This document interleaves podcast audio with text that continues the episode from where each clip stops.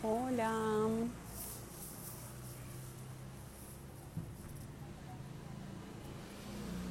Bueno, espero que se me oiga bien.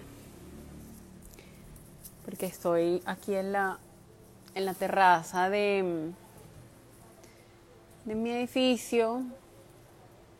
Porque una de mis intenciones es pasar más tiempo afuera y no tengo el balcón como tan adecuado para para como pasar largas horas eh, trabajando. Y entonces me quedo me quedo adentro. Y, y bueno decidí venir a hacer el, el, el en vivo aquí afuera para poder recibir el, el, el VA y, y bueno, como pueden ver todavía estoy un poquito congestionada, pero, pero ya eh, como un 90% recuperada de, de ese, no sé qué fue lo que me dio. Tuve fiebre, dos días de 40 y una migraña que jamás en mi vida había, había tenido. Y y bueno, pero ya exorcicé lo que tenía que exorcizar y, bueno, decidí hacer esta, esta miniserie de en vivos en honor al, al Año Nuevo Lunar, que es el Año Nuevo Chino.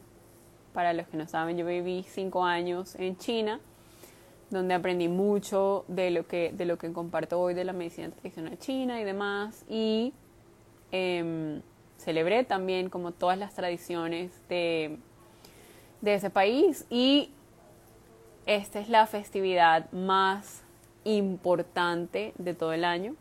Eh, es también como la, la, fecha donde hacen la gran, la gran migración y bueno, o sea, para muchos, para muchos asiáticos en general, no solamente los chinos, realmente este es el inicio del nuevo año, el año nuevo lunar que este año es el 10 de febrero, después de la luna nueva en Acuario, que es el viernes 9, y empieza el año del dragón de madera.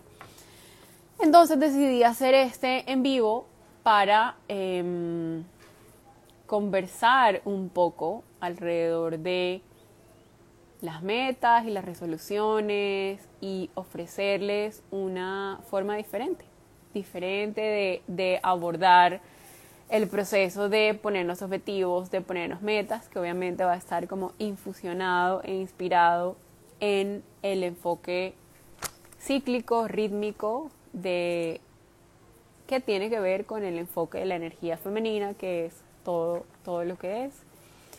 Porque bueno, no sé, no sé en qué, mm, en qué grupo se encuentran. Eh, si fueron las personas, por ejemplo, que mm, pusieron metas como súper claras y súper, súper eh, como precisas y específicas al, al, principio de año y empezar el año como súper entusiasmados, súper, súper entusiasmados por las metas o personas que no. Eh, yo facilité dos procesos completamente gratuitos al, al final de año y al comienzo de año, uno de cierre y celebración, que yo siento que es una, una pieza que hace falta mucho, siempre estamos como mirándose adelante, los nuevos comienzos y los nuevos comienzos, y no nos detenemos un poco a como cerrar y celebrar y traernos de ese ciclo lo que nos queremos traer y dejar lo que nos queremos, lo que no nos queremos llevar. Y otro proceso que se llamó Creando desde la devoción, que justamente fue como un, un proceso para encontrar esa estrella, ese faro, esa brújula. Y digamos que aquí eso es lo que les traigo, como tengo notas eh, para, para, que no se me quede como nada, nada por fuera, pero básicamente es como un enfoque más cíclico, menos lineal, menos agresivo de abordar los objetivos y como abordar en general el hacer que pone primero el ser, ¿sí? Porque eh, Muchas veces confundimos el ser como si fuera solamente contemplar y mirar al vacío y realmente no, o sea, el ser es algo es una actividad también muy activa y tiene mucho que ver con, con el hacer, pero va tiene otra intención, ¿sí? Y digamos que esto que les quiero compartir hoy es como el hacer que nos ayuda a tener armonía entre nuestros, entre nuestros cuerpos, en todos los cuerpos, o sea, el cuerpo físico, el cuerpo mental, el cuerpo espiritual y el cuerpo emocional. ¿sí? Entonces, digamos que, porque, y esto, y esto nació porque llevo varias semanas hablando con personas que me dicen, pero dame el ritual, dame el protocolo, dime qué hago, dime cómo soy más femenina, dime cómo me conecto con mi energía femenina. Y es como, o sea, esa forma de abordar la conexión, de abordar la vida cíclica, de abordar la vida, de la vida rítmica, pues es casi que eh, ya en sí mismo derrota el propósito y como que perdemos el punto del proceso que es justamente permitir, en lugar de hacer pasar, es permitir. Entonces realmente como perseguir la conexión y forzar la conexión ya nos saca completamente de ese, de ese proceso de, ok, ¿qué recibo? ¿A qué me abro? ¿Sí? Entonces digamos que eso es como lo que, lo que, les, quiero, lo que les quiero compartir hoy. Y todo esto también es el contexto porque hoy estaba reunida con, con eh, la persona, el equipo que me va a empezar a apoyar en toda la estrategia de contenido y toda la estrategia como de, comunicación también, porque pues mi objetivo es que este conocimiento y esta información le llegue al mayor número de personas y pues ese no es como mi, mi fuerte o no es la, el área en el que me quiero como invertir mi tiempo aprendiendo, quiero seguir formándome en mi, mi área de experiencia que no es Instagram, ni redes sociales, ni nada por el estilo. Y em, justamente estaba, estaba hablando con él de esto, o sea, de cuál, cuáles son los pilares y, cómo se diferencia mi método de todo lo que hay, lo que hay afuera. Y justamente es eso, o sea, obviamente sí vamos a hablar de fertilidad y de preconcepción y de metabolismo y todo eso, porque eso es lo que a mí más me gusta de la salud hormonal y demás, pero nada de eso funciona si lo aplicamos bajo el paradigma masculino de lo persigo, lo busco, eh, sin importar lo que pase, sí, como eh, eso no, e, no es, em, no es que de nada sirve porque sí puede servir, pero nos va a dejar nueve de diez veces sintiéndonos como vacías y como, como por qué estaba haciendo eso, sí, porque digamos que también hay dos campos, o sea, el primer campo de las mujeres con muchísima fortaleza mental, o sea, hay disciplina, y compromiso, que se ponen las metas y dicen yo las cumplo, pase lo que pase, em, no importa el precio que tenga que pagar y lo hago como sea. Todas, todas nos hemos puesto ese tipo de metas que las cumplimos y es como, mm, o sea, como que nos deja vacías o nos deja agotadas o nos deja drenadas o digamos que, que terminamos pagando un precio muy alto por esas metas, especialmente en términos de nuestra salud, nuestra fertilidad, nuestra vitalidad. Eh, y eso generalmente tiende a pasar cuando las metas no son nuestras. ¿Sí? Cuando ponemos metas que es como, creo que eso es lo que debería ser, o creo que eso es lo que las demás personas quieren de mí.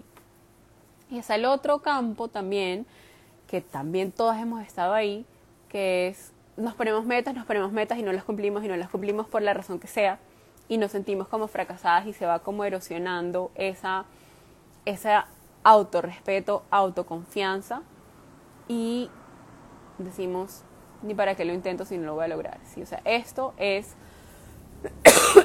generalmente pasa porque nos ponemos metas demasiado ambiciosas o porque no están alineadas con quien nosotros realmente queremos, queremos ser. Y, realmente, si nosotros nos ponemos a buscar, hola Nati, si nosotros nos ponemos a buscar en Google o el buscador que usen definición de metas y objetivos, etcétera, pues nos vamos a encontrar con un montón de procesos, un montón de y yo los he usado y los uso también, o sea, no estoy diciendo que esos procesos sean malos, no. Pero para nosotras, para las mujeres que nos identificamos con una esencia femenina, tienden a estar incompletos. ¿sí? Cuando nosotros nos identificamos con una esencia femenina o vivimos en un cuerpo de mujer, nuestra fisiología y nuestra energía y nuestra forma de abordar las cosas es de por sí muy cíclica y muy rítmica. Y estos modelos son muy lineales y tienden a ser muy agresivos también. Y además se apoyan en esas emociones de novedad, de em, intensidad, de incluso miedo, o sea, como que, ah, ¿qué pasa si no logro esto? Sí, entonces, como siempre digo, es de hormonas también, o sea, ¿qué, qué hormonas em, hacen, o sea, secretan esos procesos, generan esos procesos? El cortisol, la adrenalina, que son, la adrenalina, por ejemplo, es la hormona que, que nos permite como sacar fuerza donde tenemos cuando estamos en un, en un momento de mucha presión, ¿sí? Es esa la mamá que puede levantar el carro si el hijo está debajo. Y esas hormonas y esas sensaciones se sienten muy, muy bien hasta que no se sienten bien. ¿sí? Entonces, digamos que sobre todo cuando empezamos a hacer esos procesos de que yo lo tengo, ¿eh? o sea, y, es una parte muy importante de mis procesos de crear la visión, de crear nuestra vida ideal, de crear nuestro día ideal, eso es una parte muy importante del proceso, pero cuando viene desde un lugar de desregulación, desde un lugar de eso es lo que me va a completar, eso es lo que me va a hacer feliz, eso es lo que me va a sentir plena, y eso es lo que usamos para motivarnos, se vuelve fisiológicamente muy costoso. ¿sí? Entonces digamos que eso es lo que quiero invitarles a eh, transformar o a enriquecer como ese proceso lineal.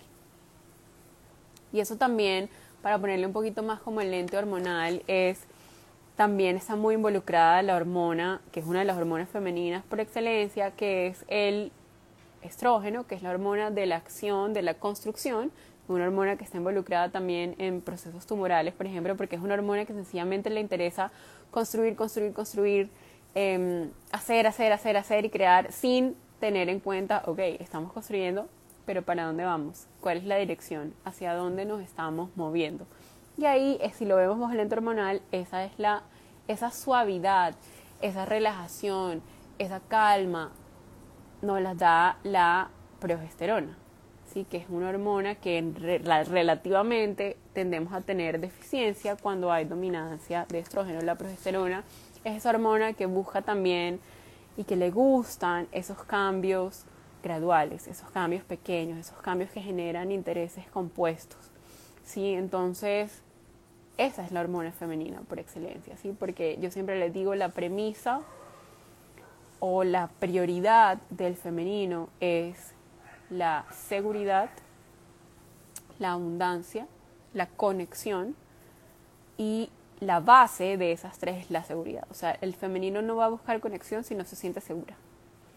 ¿sí? Entonces, em, este tipo, este, este enfoque que les voy a compartir de, de más allá de las metas, considera e incluye esa, esa como preferencia del femenino de ir despacio, de la suavidad, que eso no quiere decir que no hay esfuerzo, que no se trabaja duro, no, pero es un enfoque menos agresivo y además ni siquiera es un enfoque menos agresivo, es un enfoque simplemente que no es lineal, ¿sí? Porque sí hay lugar para la acción, sí hay lugar para el esfuerzo, sí hay lugar para, para esos sprints de actividad, que también desde el punto de vista hormonal eh, los, los promueve la testosterona. La testosterona en nuestra fase ovulatoria, que yo le digo la fase expresiva, ¿sí? es ahí tenemos un pico de testosterona que es lo que nos da esa asertividad combinada con la empatía también, ¿sí? Porque no solamente,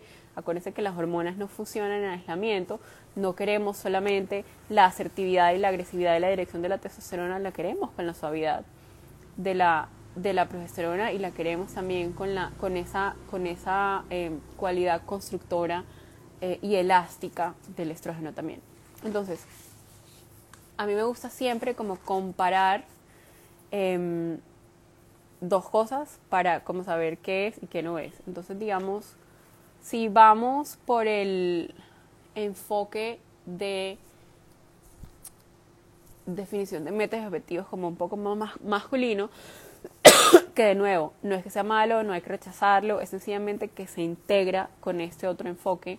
Es un enfoque muy lineal, obviamente, de la fuerza, pase lo que pase, sin importar lo que tome. ¿Por qué? Porque el, el como la premisa del masculino también es la protección, la provisión, la, también la seguridad, pero o sea, desde un, desde un lugar más como guerrero.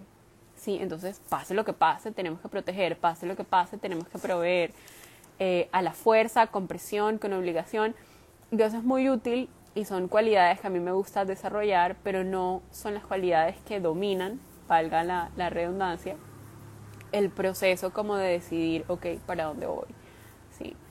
Entonces, digamos, un ejemplo,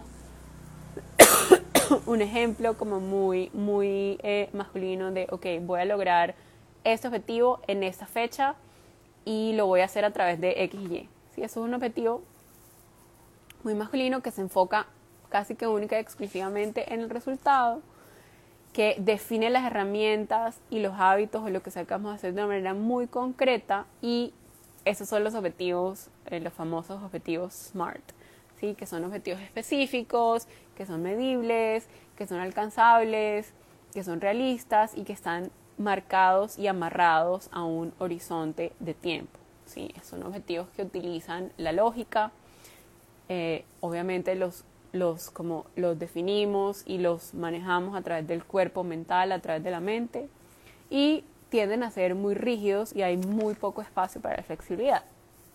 Todo eso tiene su lugar y su momento. Pero si esa es la manera predominante con la que nosotras abordamos nuestra vida, llega como la fatiga y el cansancio y, y ese le cogemos asco a los procesos de em, como objetivos y a los procesos que involucren esfuerzo, que involucren cambio, que si queremos lograr algo en la vida, pues son como muchos, muchos procesos, sí. Entonces, ¿qué le hace falta a ese enfoque? Le hace falta justamente como el ritmo, le hace falta la fluidez y le hace falta una parte que para mí es muy importante, que es la co-creación y esa, esa em, complicidad con el universo, con Dios, con mi yo superior, que permite que lo que venga del trabajo, que lo que venga del proceso sea eso que queremos o algo mejor. O sea, le hace falta también un poquito de magia a ese proceso. Entonces, ¿cómo, cómo veo yo un enfoque un poco más femenino y más cíclico y más rítmico de la definición de objetivos y metas? Mm, así como veo el ciclo menstrual. Sí, ese fue, fue como el método que yo usé para para el contenido o para el programa que entregué bajo el nombre de Creatrix, que vuelve este año.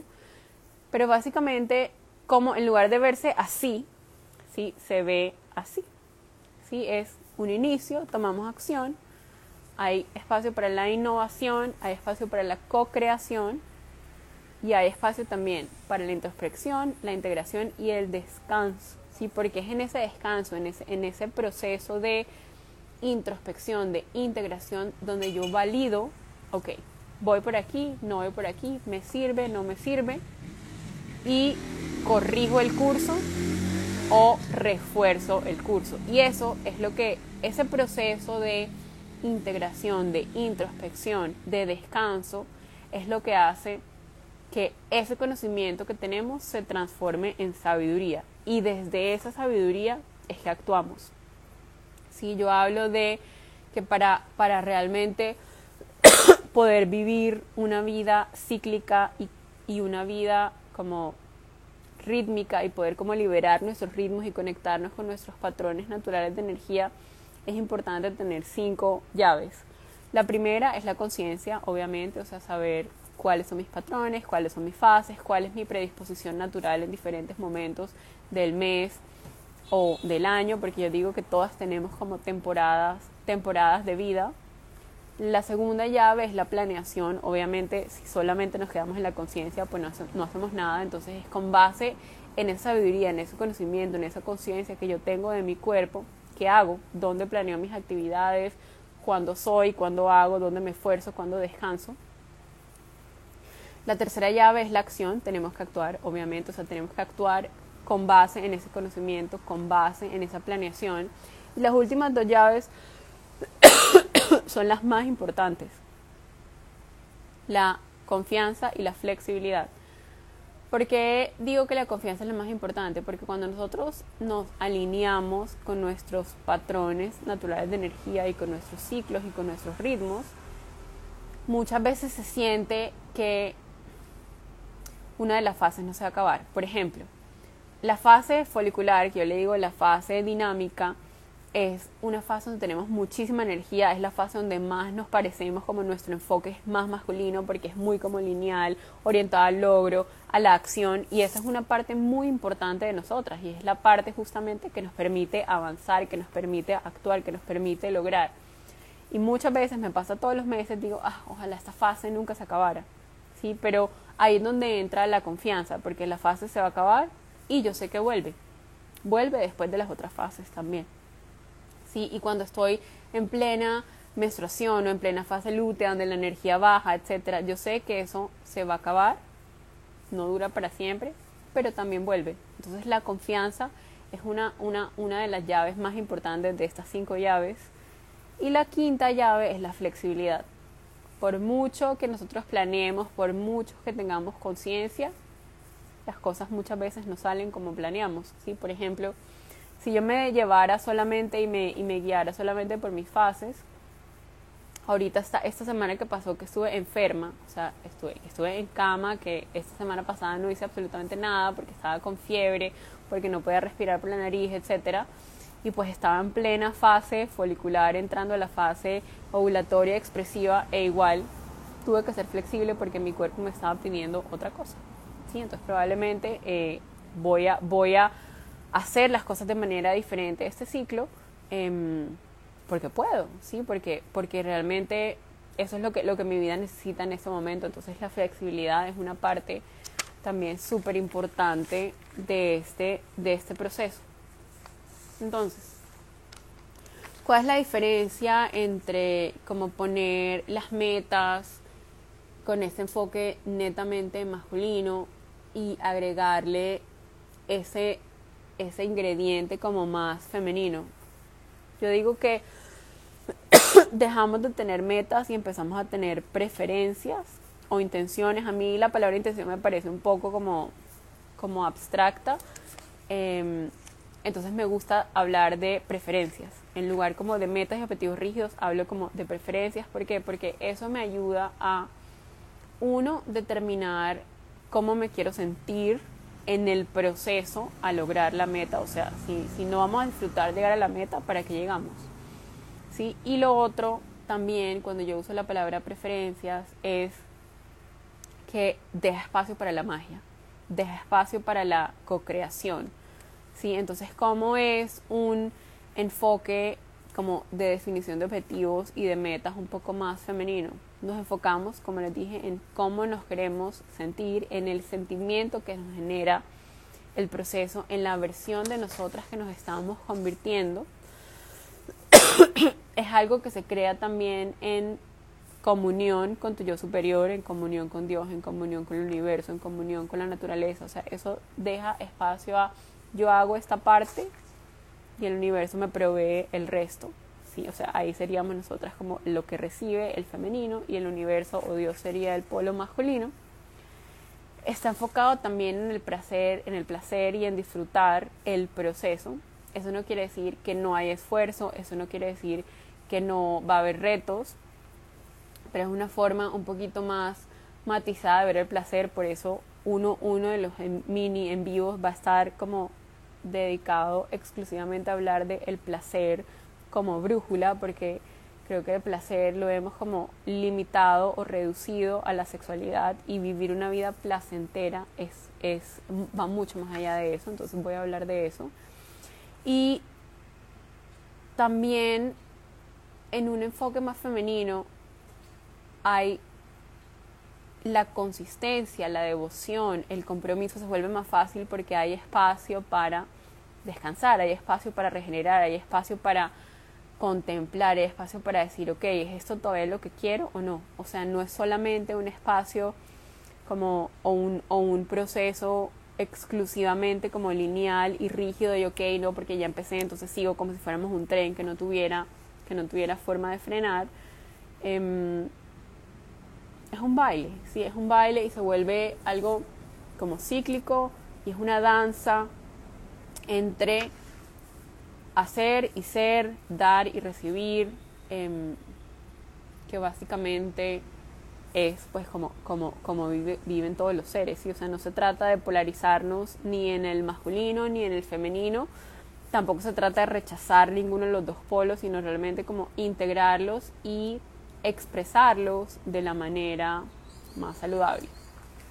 Entonces eso era lo que les quería compartir hoy. Voy a intentar poner esto en el podcast como una, van a ser cinco, cinco en vivos. Voy a intentar hacer como una mini temporada extra mientras estamos en pausa.